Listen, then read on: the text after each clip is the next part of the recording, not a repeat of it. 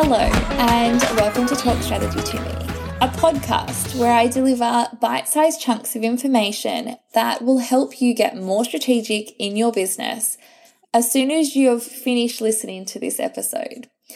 All right, let's dive in. Today, we're going to be focusing on Instagram and the ability not only to pin comments, but pin posts to your profile. So, let's first talk about pinning those comments and why you should be doing it. So, if you haven't already figured out that you can swipe on a comment and pin it to the post, you definitely should check this out because you can only pin three but it is super important and it really helps drive up the engagement because if people see comments have been pinned on your post, they're probably more likely to leave a comment themselves because they're aware that you're actually in the feed and you're paying attention to what's being said. So, I highly suggest that you definitely use this feature, and it can be really, really good when people have left a really meaningful comment or even one that really encourages a bit more thought process behind it as well. So if you're not using pinned comments, definitely check it out. In order to access it, you just swipe on the comment, swipe right, and you'll see a few different options, and one of them will be to pin it to the post itself. So now we've also got this new pin to profile feature, which was released around two weeks ago thanks to Instagram. This is something that has been out and accessible on TikTok for quite a while since TikTok's been around. And this is something that I really love that is now on Instagram. Now, you can only pin your top three posts to Instagram, and that is completely fine. I think three is more than enough. The way that pinning works is that they stay at the very, very top of your feed. They're almost like a story highlight, but they're instead a post highlight. So, what you want to be doing is you want to be really smart and considered in how you are using these pinned posts. So think about whether or not you're going to do it from a product based perspective. So if you're an e commerce brand and you sell products, you might be pinning your top selling item. And that would ideally be driving continual sales to your website. Also, if you're an e commerce business, you might be sharing one about you and who's behind the brand. So that might be one of the posts that you're pinning.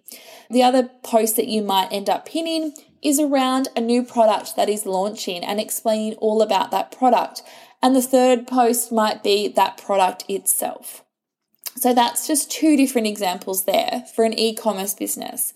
Whereas if you're a service based business, it might be the launch that you've got coming up, some new offers. So it might be explaining each of the offers that are happening for the next month. So, for example, for myself, on the 11th of July, I will have a free masterclass and I will also be opening the DIY strategy waitlist on the 11th of July to the waitlist only and then everyone else on the 12th.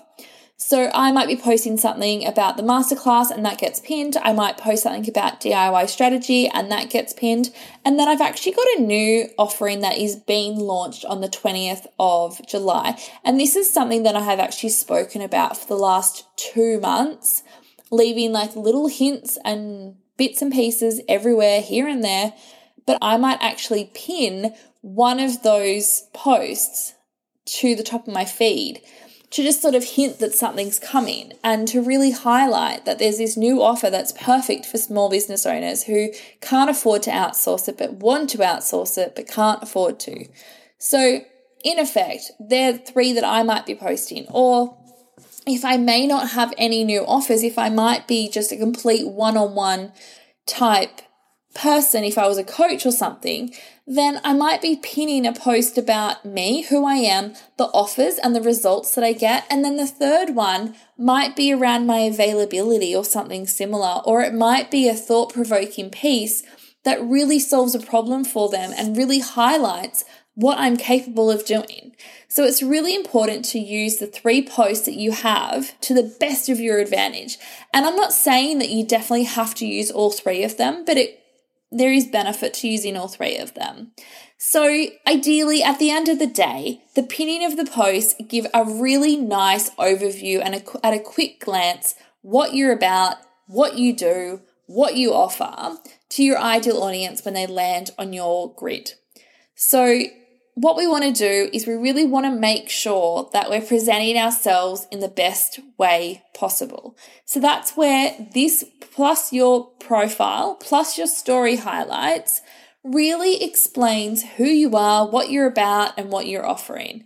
So we get a really nice overview and hopefully we get them out of that consideration stage and into the conversion stage thanks to these pinned posts. At the end of the day, that's what they're there for. We want to drive people to make sales. So, if you do have any questions, please feel free to jump over to socially underscore graceful on Instagram and send me a DM. I'm always happy to answer them. I'm always happy to help out where I possibly can. If you loved this episode, then you are going to want to listen to last week's episode, which was all around the customer journey, because I dive so much more into the awareness consideration and the service and the conversion and the brand loyalty stages. And this will really help you in deciding what posts that you want to pin for that consideration stage to really take effect and make sure that you're utilizing that touch point. Be sure to follow or subscribe if you haven't already to Talk Strategy to me because I would love to have you along for the ride.